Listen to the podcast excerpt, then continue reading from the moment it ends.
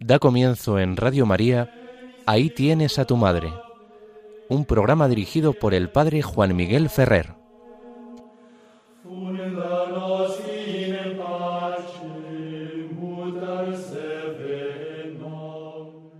Un saludo a todos vosotros, queridos amigos oyentes de Radio María. Como nos han anunciado, comenzamos el programa Ahí tienes a tu madre. Os habla Juan Miguel Ferrer. Nuestro saludo inicial recuerda algo que todos sabemos y que es evidente. Estamos desde el pasado miércoles 22 de febrero en el tiempo de la Santa Cuaresma.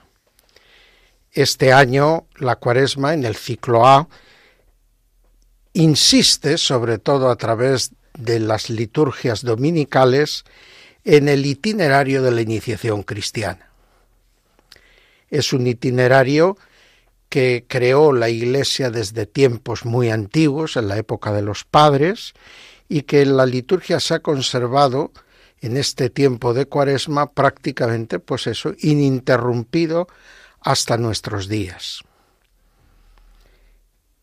Evidentemente pensaba en aquellos que se estaban preparando para recibir en la noche santa de Pascua los sacramentos del bautismo, la confirmación y a participar por primera vez en la Eucaristía y completar así su iniciación cristiana. Pero con el paso del tiempo y con el decaimiento de la iniciación cristiana de adultos, sustituida en la mayor parte de los casos por la iniciación de los niños desde la infancia, este ciclo empieza a cobrar una dimensión de renovación, repristinación de nuestra iniciación cristiana. Es como volver a las fuentes de nuestro bautismo para revisar nuestra vida en orden a la gracia que en ese sacramento recibimos y los fines para los que recibimos esa ayuda de Dios, ese abrazo amoroso de Dios, que nos hizo y nos tomó por hijos, nos integró en su Iglesia y nos dio los medios para poder crecer en ese seno materno hasta llegar a estar preparados para el encuentro definitivo con Él en la gloria. Nosotros vivimos este tiempo de la Cuaresma, vivimos este tiempo de Cuaresma como un tiempo de iniciación y conversión, y evidentemente nos tenemos que preguntar, ¿qué papel tiene la Virgen María en este itinerario?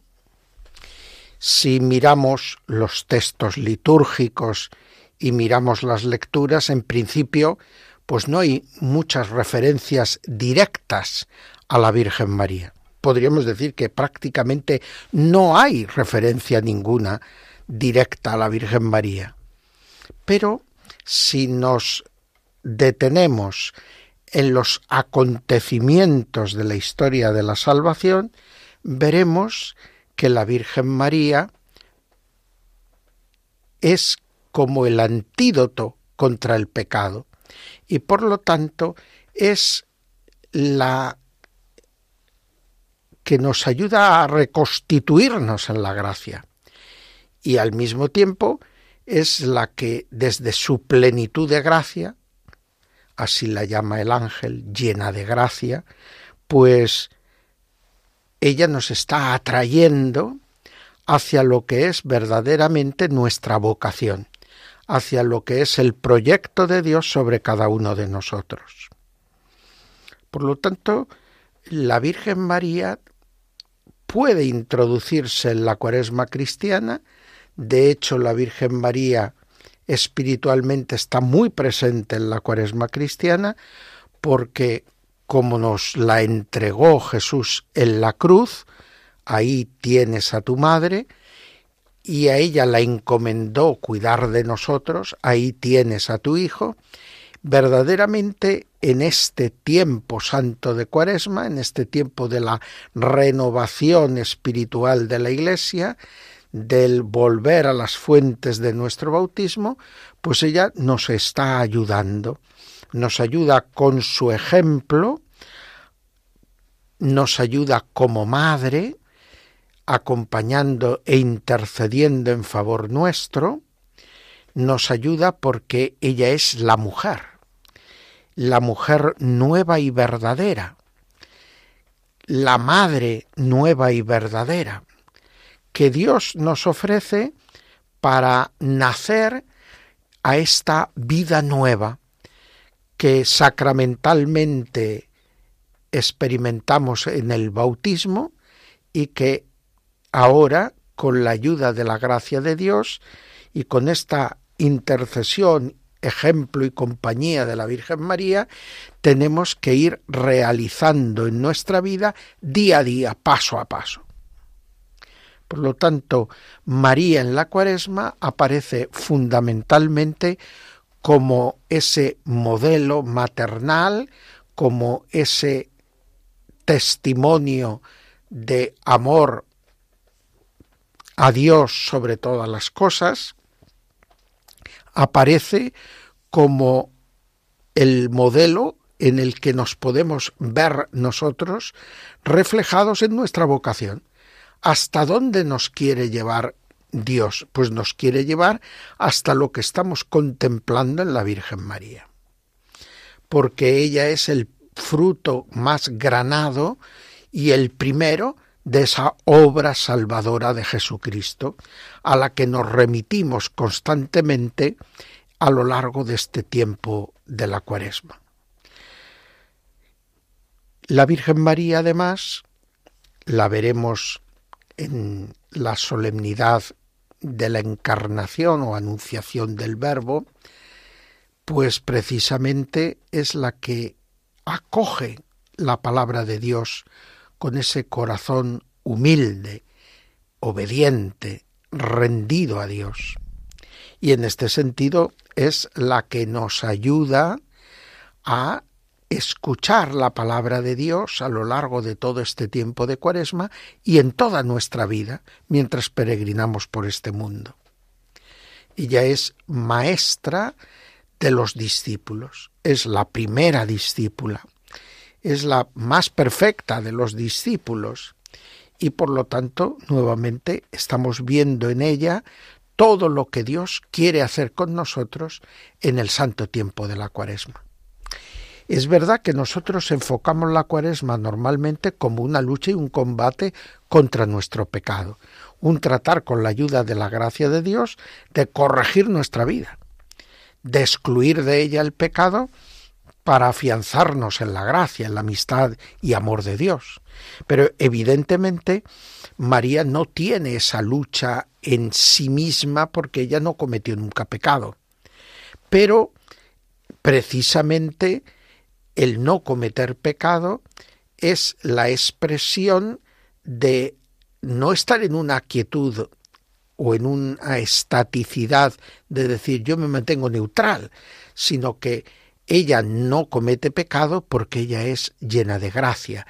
Y ese estar lleno de gracia a lo largo de toda su vida es precisamente una acción constante de su corazón y de su libertad humana por realizar en su propia existencia lo que Dios pide de ella.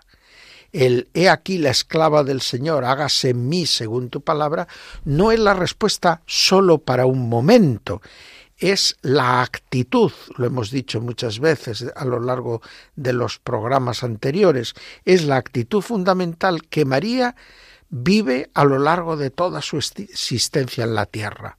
Ella está siempre buscando lo que agrada a Dios. Ella está siempre buscando cumplir en su vida la palabra de Dios. Ella cumple verdaderamente lo que Jesús le dice al diablo cuando el primer domingo de Cuaresma le oíamos ante la tentación del maligno. contestar: no sólo de pan vive el hombre, sino de toda palabra que sale de los labios de Dios. Y esto es lo que hizo la Virgen María.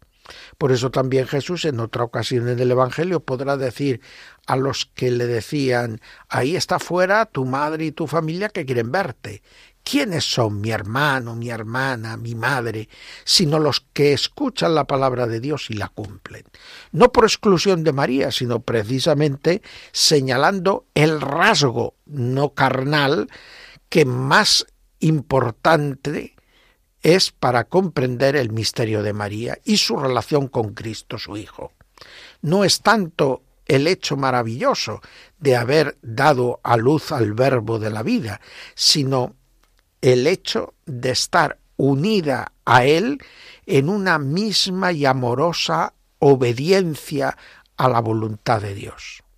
Porque cuando María le decía al ángel: aquí está la esclava del Señor, hágase en mí según tu palabra, como nos recuerda la carta a los Hebreos en su capítulo 10, Cristo estaba en el cielo diciendo como verbo a su Padre: me has dado un cuerpo y aquí estoy, oh Dios, para hacer tu voluntad. Madre e hijo muestran esta perfecta sincronía, esta perfecta sintonía en todos los aspectos de sus deseos y de sus objetivos.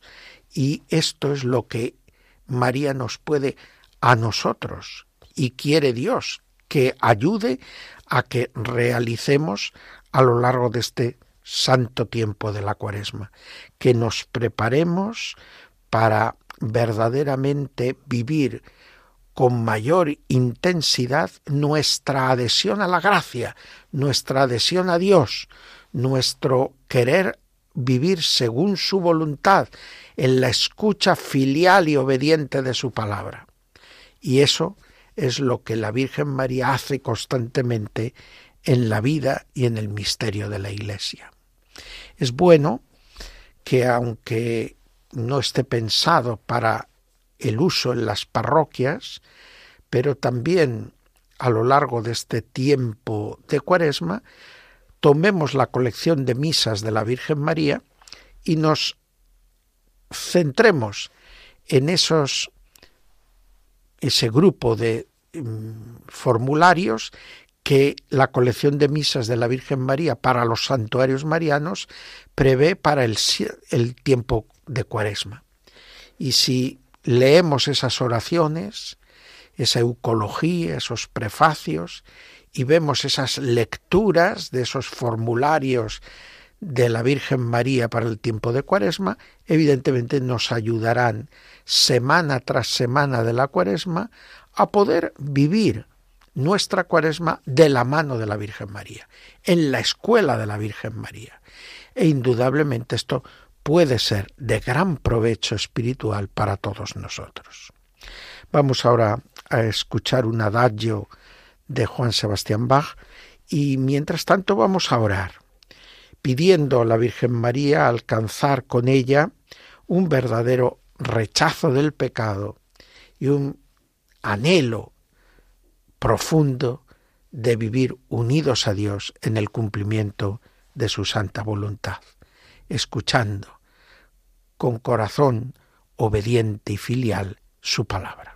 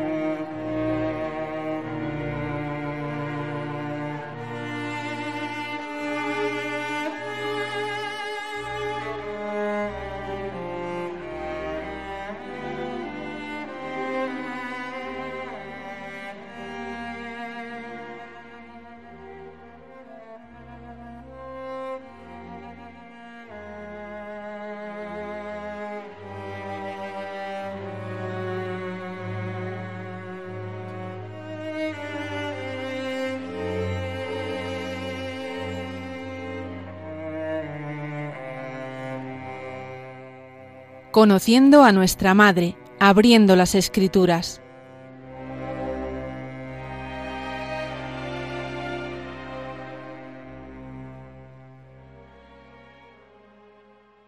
Seguimos adelante en las ondas de Radio María y, como se nos ha anunciado, comenzamos el apartado central de nuestro programa en el que buscamos conocer a la Virgen María buceando en las fuentes de la revelación. Y en particular llevábamos ya bastantes programas que, tras haber tratado al principio los principales textos bíblicos que se pueden aplicar al conocimiento de la Virgen María, estamos buceando en la patrística. Pero hoy vamos a hacer como un paréntesis. Y nuestro paréntesis está justificado porque estamos iniciando el mes de marzo.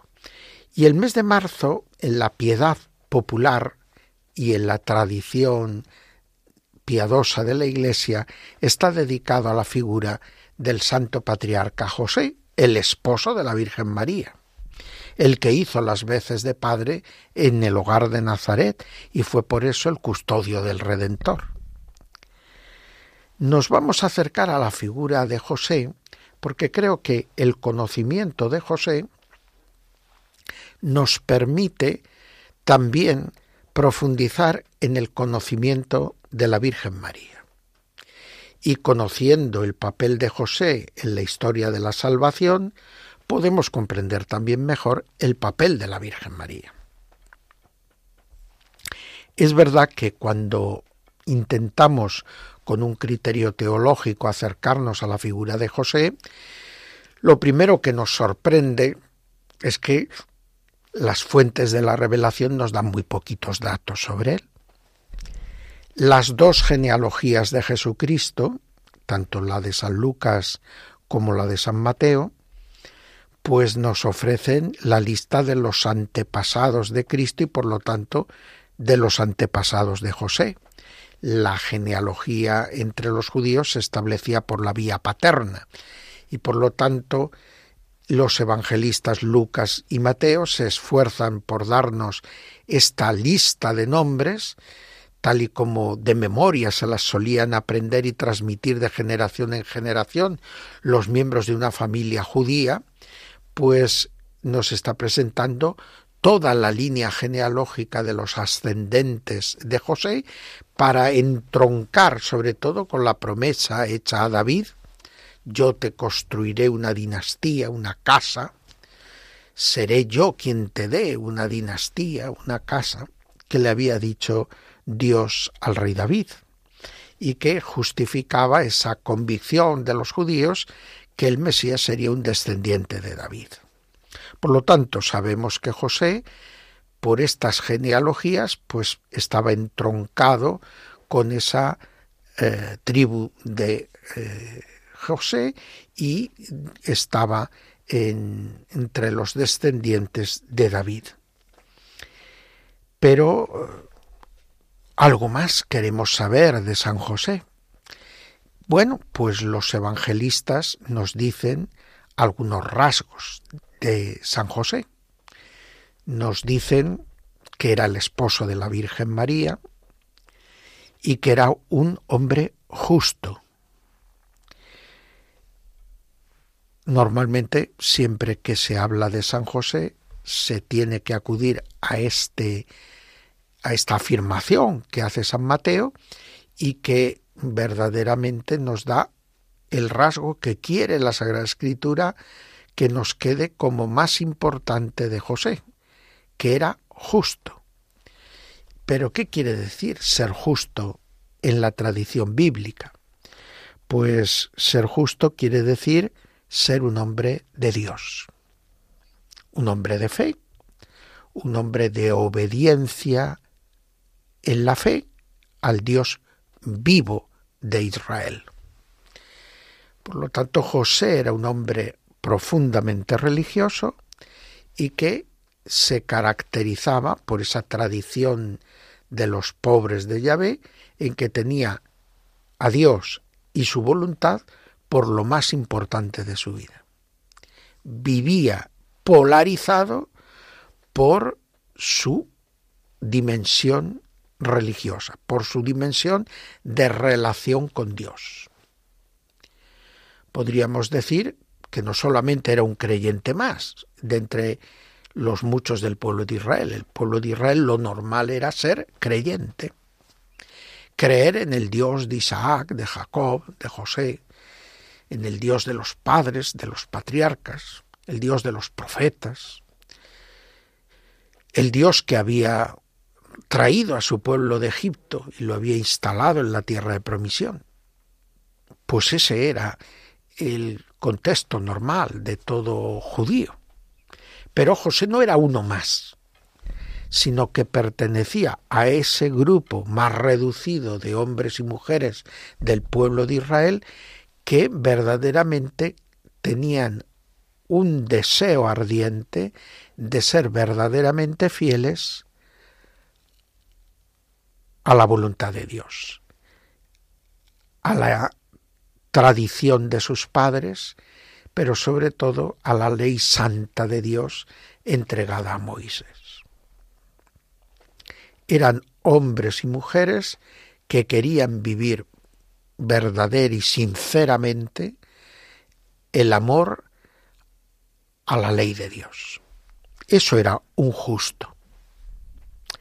Y precisamente ahí es donde hay que interpretar el otro rasgo que nos da San Mateo de la personalidad de José en relación al momento en que él descubre que su prometida esposa, María, antes de que ambos viviesen juntos, pero cuando ya, según las leyes del pueblo de Israel, era su esposa, pues había quedado en estado.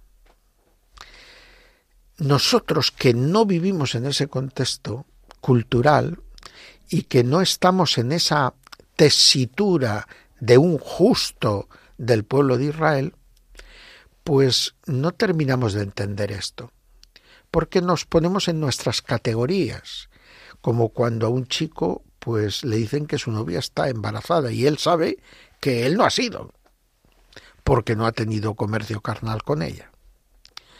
Y entonces, claro, entre nosotros esa justicia tiende a entenderse como que era muy bondadoso, como que a pesar de que le había dolido mucho esto porque la amaba, pues no quería mal para ella y por eso quería como quitarse de en medio, pero sin que a ella esto le supusiera un mal inminente. Era el riesgo de que incluso la apedreasen por adúltera. Y ahí está ese repudiar en secreto. Como decir, una razón para romper el contrato matrimonial antes de completar la confección del matrimonio viviendo ambos juntos. Pues rechazarla, repudiarla, para que ella pudiera rehacer su vida de otra manera. Pero esa es nuestra manera de ver las cosas. Si nos atenemos a la historia del pueblo de Israel, de sus instituciones, de su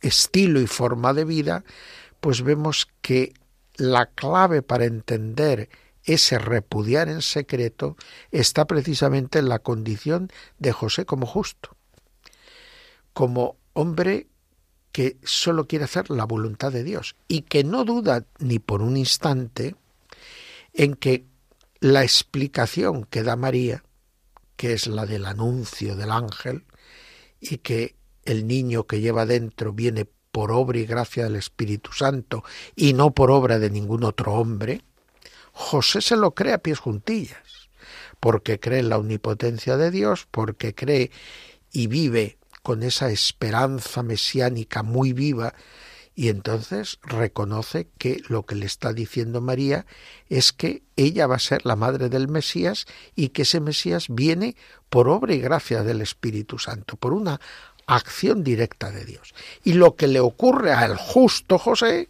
es que entonces él no se considera digno, porque él se considera un pecador, porque él se considera un hombre más. no soy digno de que entre en mi casa. Apártate de mí, Señor, que soy un pecador. Y tiene Dios que hacer, como hace con San Pedro, decirle, no, es que yo en mi proyecto de salvación también cuento contigo.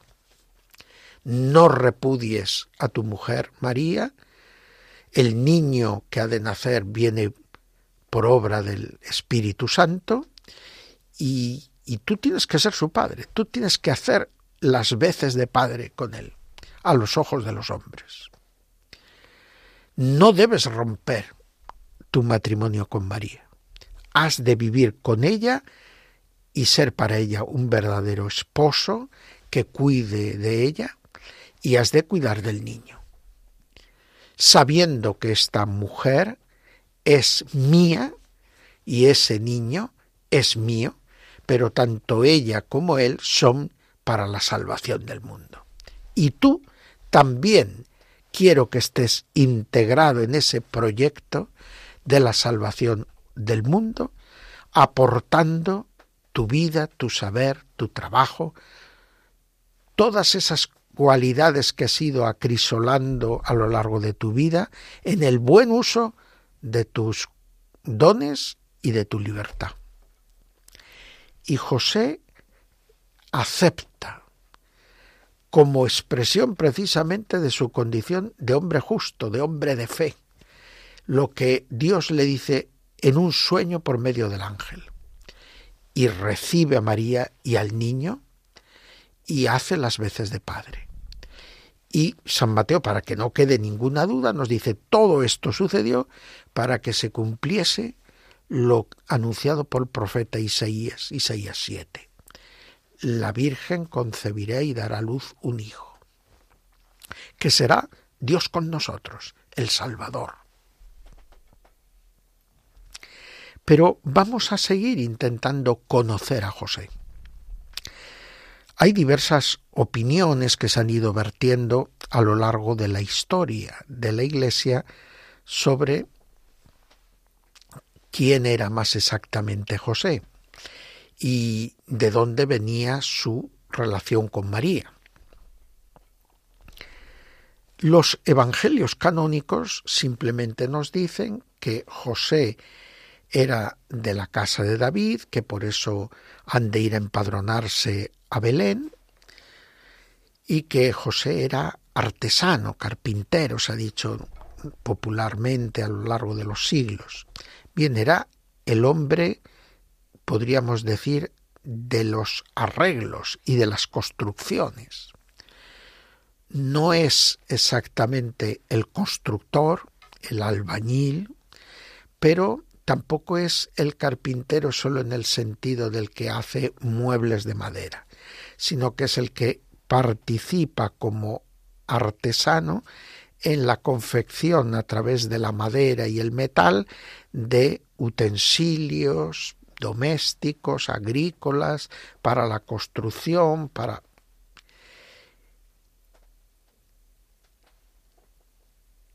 Un profesional, un hombre de la artesanía. Por lo tanto, un hombre posicionado en una condición que hoy podríamos decir de clase media.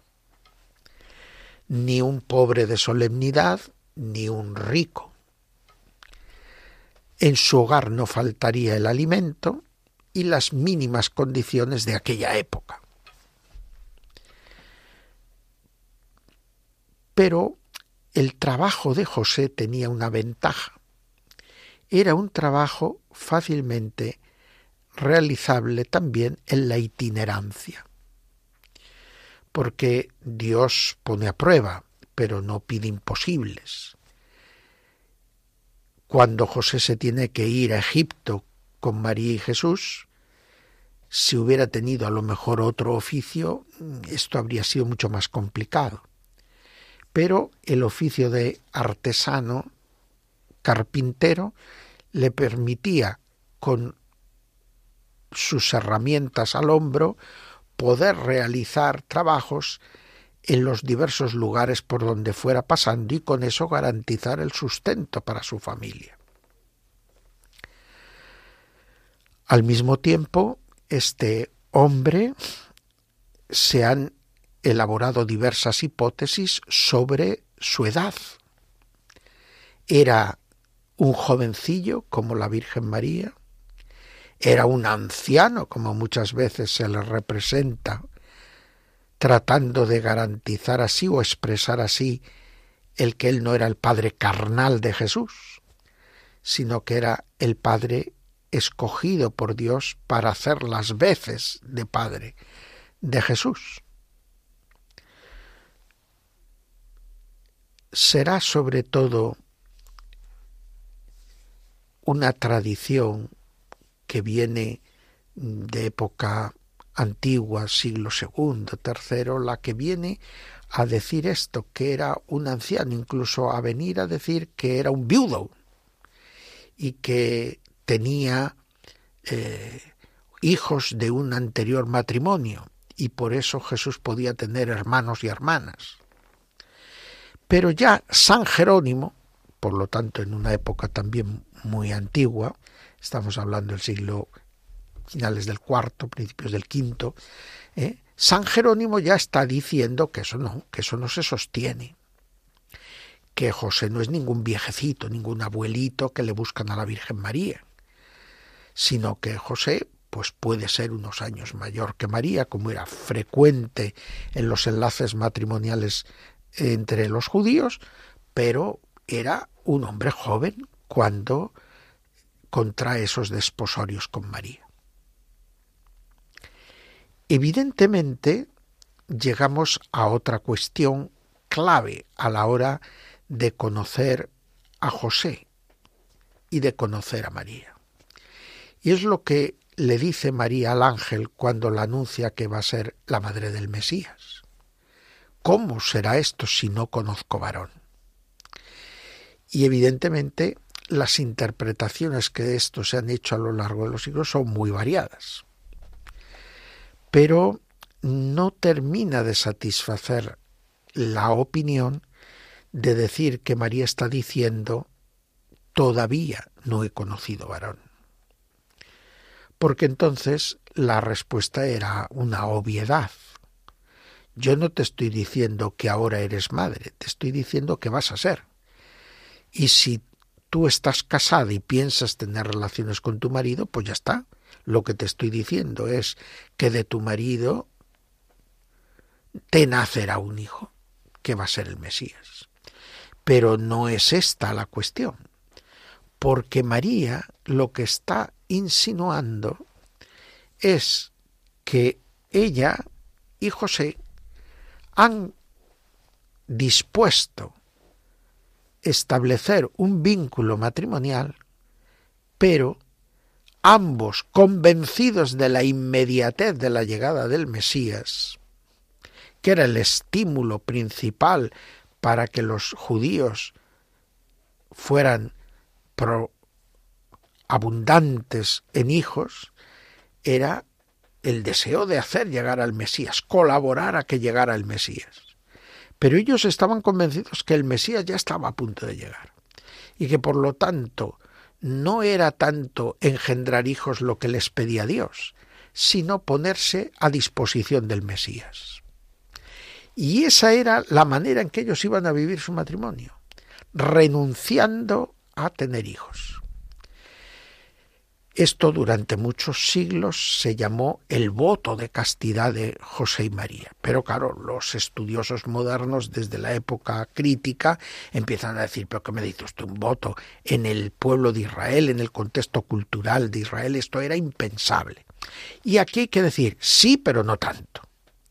Es decir, no hablemos de voto porque era tal vez entendido de otra manera el término.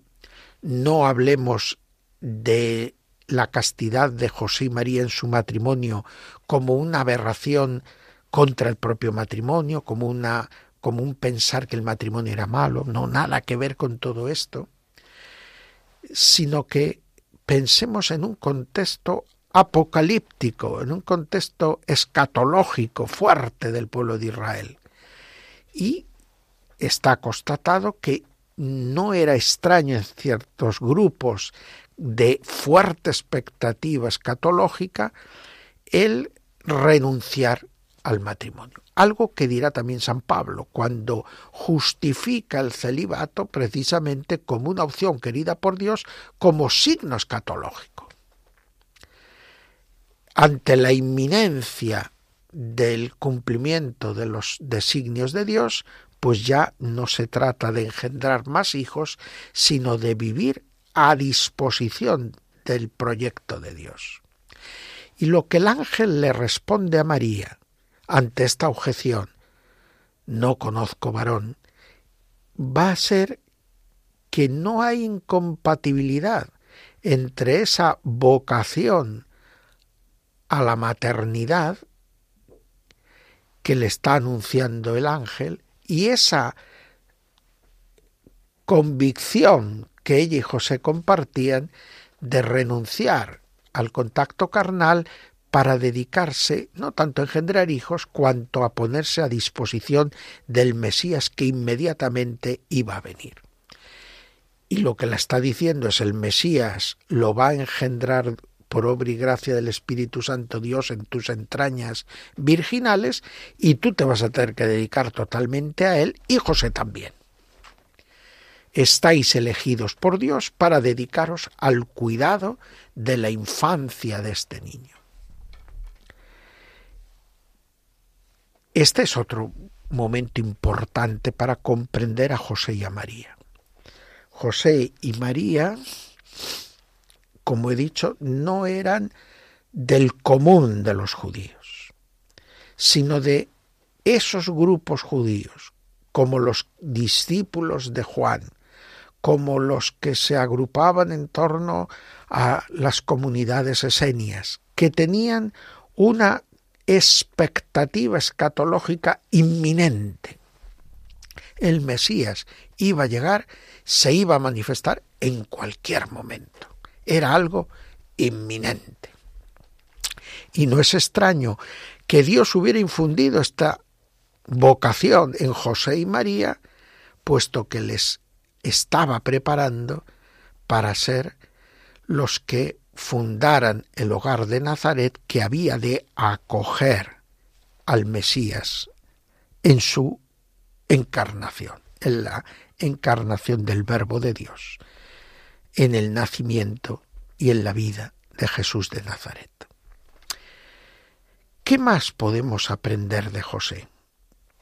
Bueno, los apócrifos, en concreto el apócrifo de Santiago, nos habla de José como una persona escogida para María por los sacerdotes del templo, dado que habían hecho que la educación de María en su infancia hasta su pubertad se desarrollara con las piadosas mujeres que, como la profetisa Ana, hija de Fanuel, vivían en torno al templo, y cuando la niña estaba en edad de poder ser esposa, pues decidieron buscarle un esposo.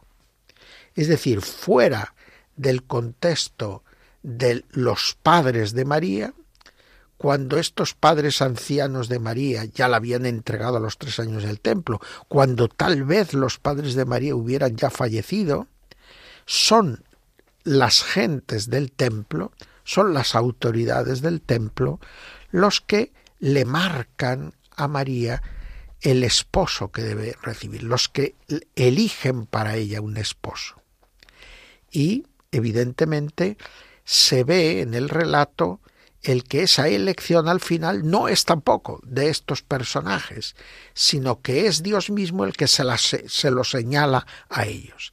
Es decir, el aspecto de verdad que transmite con respecto al matrimonio de José y María el apócrifo de Santiago es que Dios es el que une a José y a María. Dios es el que escoge a estas personas para que constituyan ese matrimonio singular, que va a estar destinado a educar humanamente al Salvador del mundo.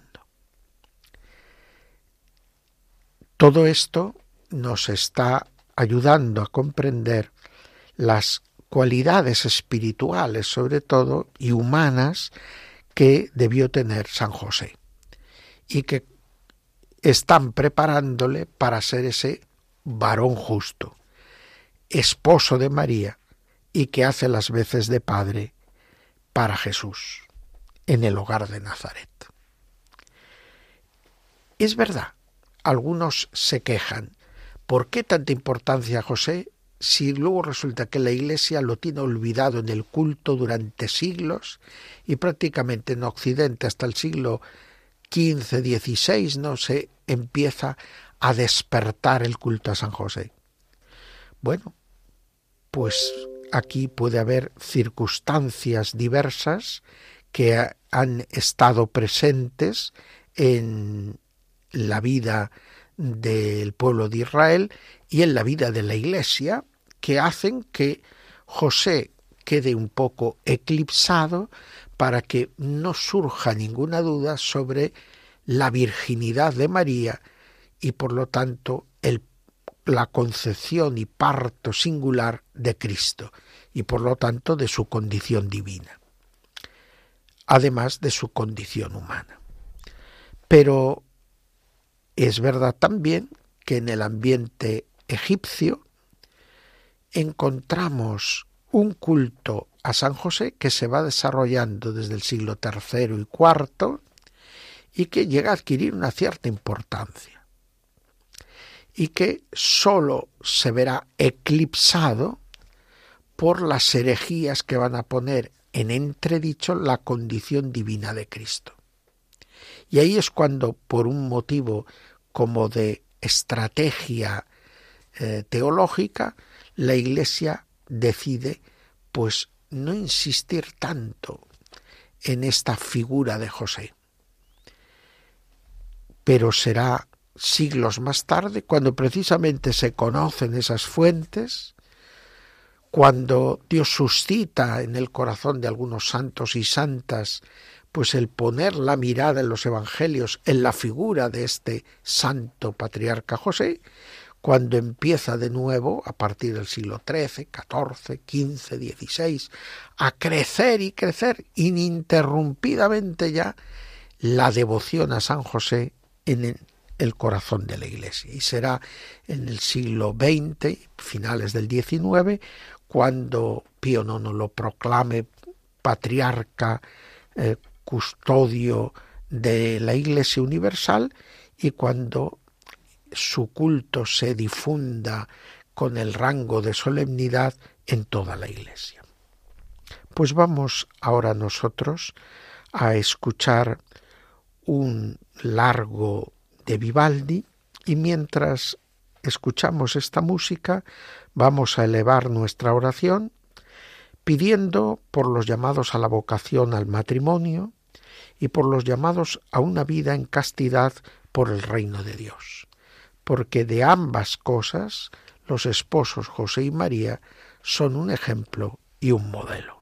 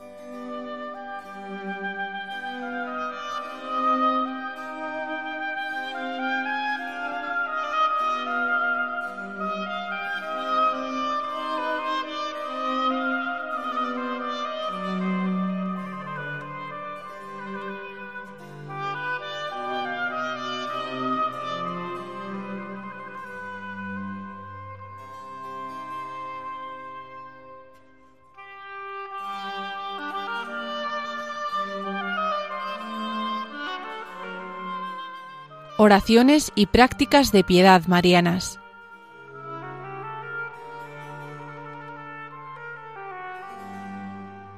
Seguimos adelante en nuestro programa Ahí tienes a tu madre, y vamos a entrar ahora en el apartado que siempre dedicamos a la figura de María en la devoción y en la piedad popular.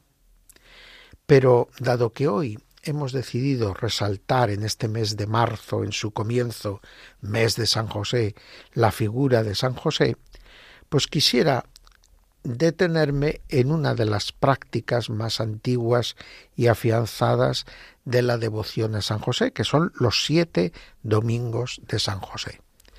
Hasta la fiesta del 19 de marzo, los 7 domingos precedentes se dedican a ir repasando los momentos y rasgos más destacados de la figura de San José. Es una manera de hacerle presente y de estarle preparando el camino para celebrar su fiesta. El hecho de que esta devoción se centre en el domingo, que era el día dedicado a la redención y a la Santísima Trinidad, pues se está de alguna manera manifestando que se quiere ver la relación de San José con estos misterios, con el misterio de Dios y con el misterio de nuestra redención. Con el misterio de Dios en el sentido de que José hace las veces del Padre en la Sagrada Familia, y con el misterio de la redención, porque José, como nos enseñó en su encíclica preciosa San Juan Pablo II, es el custodio del Redentor. Y hay algo en la figura humana del Redentor que está íntimamente ligado a los ejemplos, a los modelos que como hombre Jesús recibió de José en el hogar de Nazaret.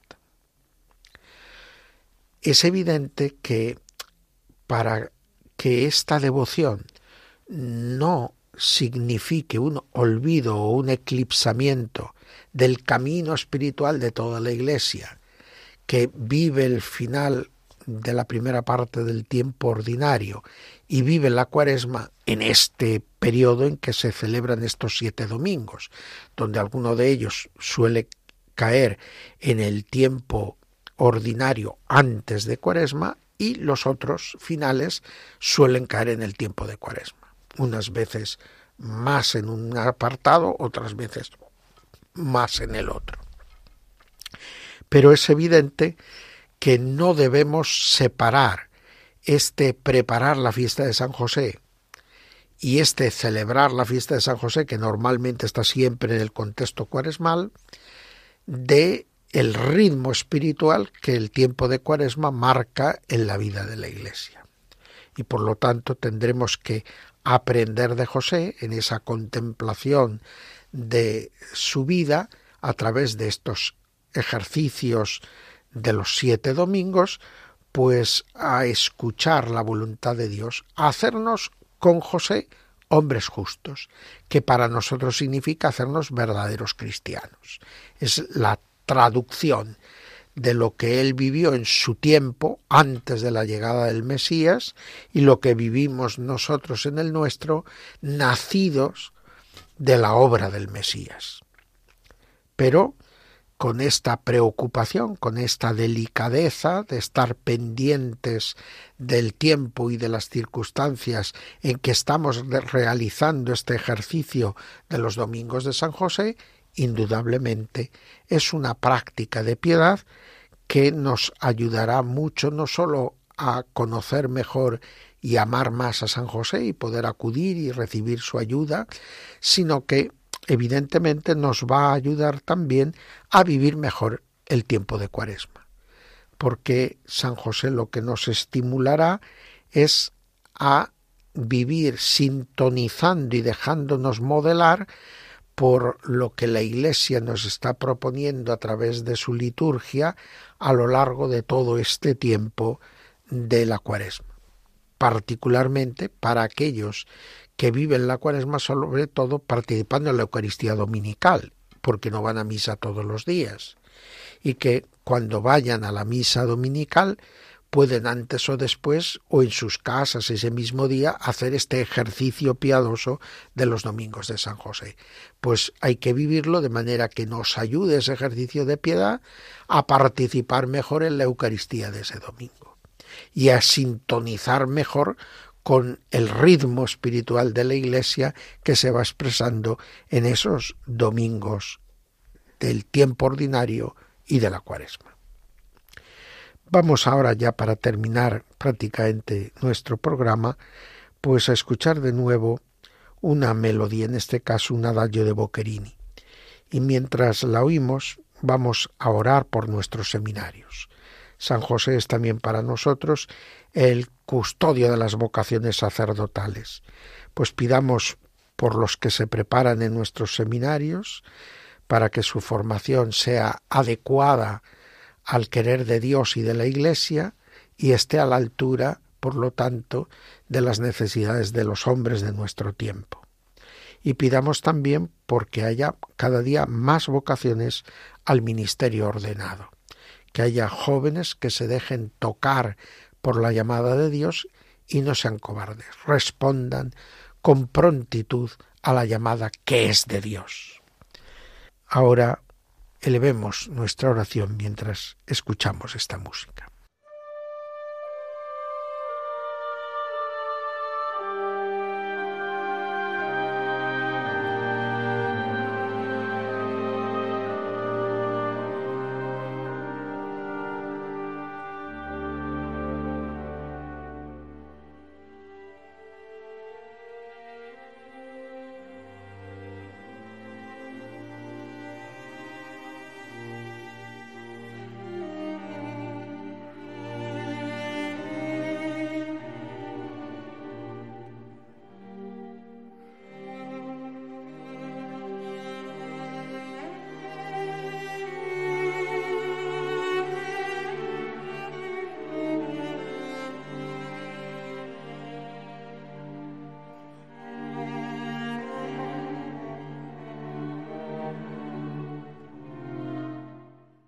Bien, queridos amigos, pues estamos en las ondas de Radio María y estamos terminando el programa Ahí tienes a tu madre, en el que a lo largo de una hora, en este domingo 5 de marzo, os hemos ido acompañando desde las 5 hasta las 6, que ya pronto van a ser, mientras tratábamos de conocer mejor a nuestra madre, la Virgen María, aunque en este domingo lo hemos hecho también intentando conocer mejor a su esposo, San José. Y ahora que nos despedimos, pues lanzamos nuestra mirada hacia el final del mes de marzo, hacia esa solemnidad de la Anunciación del Señor, el 25 de marzo. Preparemos ya esta gran fiesta de Cristo y de María desde este momento. Busquemos integrar perfectamente, ya en el avanzado camino cuaresmal que se dará en esa fecha del 25 de marzo, la gracia de esta celebración con lo que ha de ser una cuaresma cristiana fructuosa, que verdaderamente nos ayude a renovar nuestra vida cristiana para la gloria de Dios y para el servicio de los hermanos. Hasta pronto, queridos amigos, que la Virgen María nos cubra a todos con su manto de amor y protección. Ave Maria Dei Mater Rerum, ad preserver virtus velis celi porta. Acaban de escuchar Ahí tienes a tu madre, un programa dirigido por el padre Juan Miguel Ferrer.